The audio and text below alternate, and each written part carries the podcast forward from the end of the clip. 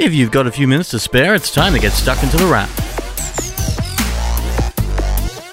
For the first week of June 2020, you're listening to The Wrap, Australia's fastest technology roundup, and we start this show with a look at phones. That's not so unusual these days, as phones are a massive part of what we use in our lives. But these days, it feels like phones are becoming more economical. And that's not a bad thing either. You're always going to have some people happy to spend on the latest and greatest, of course, but if you could spend less, we're fairly sure quite a few people would. And while 2020 has its problems, inexpensive phones don't appear to be one of them. Mobile World Congress might have been cancelled this year, thank you coronavirus, but phone companies are still churning out and releasing products in a big way, and one of the main areas they're serving is the budget and mid range. Or to put it simply, phones priced between $300 and $700. That is effectively the mid range, and anything below it gets to a properly budget category. In recent weeks, we've seen quite a bit come out in these categories. There have been phones from Samsung, Motorola, LG, Nokia, Oppo, and Realme, and they've all typically had one thing in common. Well, more than one thing, but one major thing that becomes obvious when you see them or the back of them.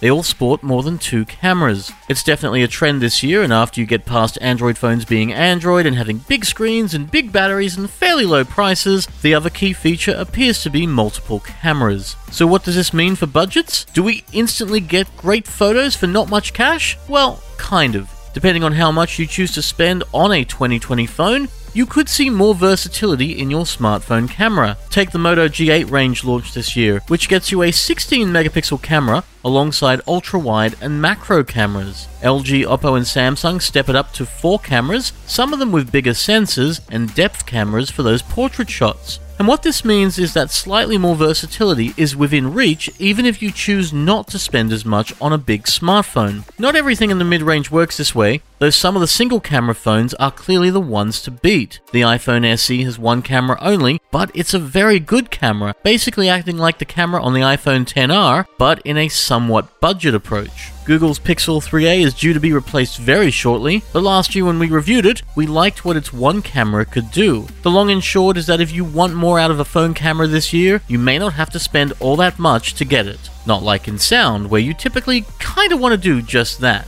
The bigger and more expensive the headphones or speakers, typically, the bigger and better the sound, though there are other factors. Take what's happening in home theater audio, which has a new style of sound coming to it thanks to a new format, or newish. It's been in cinemas for several years now, but the technology is fairly new at home. It's called Dolby Atmos, but the proper name for it may as well be 3D sound because that's what it is. It's sound that fires up and around you, bouncing off walls and ceilings, and able to deliver audio in the space you sit, doing a little more than regular surround does. This week it's coming to something else, as Sonos looks set to release the Arc, a big soundbar for big rooms that comes packing Dolby Atmos, and it's something we've been checking out. At a buck under $1,400 locally, it's not necessarily what you'd call inexpensive, but it does come packing the sound thanks to 11 drivers and 11 amps. They fire from the front and side, while two fire up for 3D sound, and the result is an impact that really delivers, practically everywhere but the back.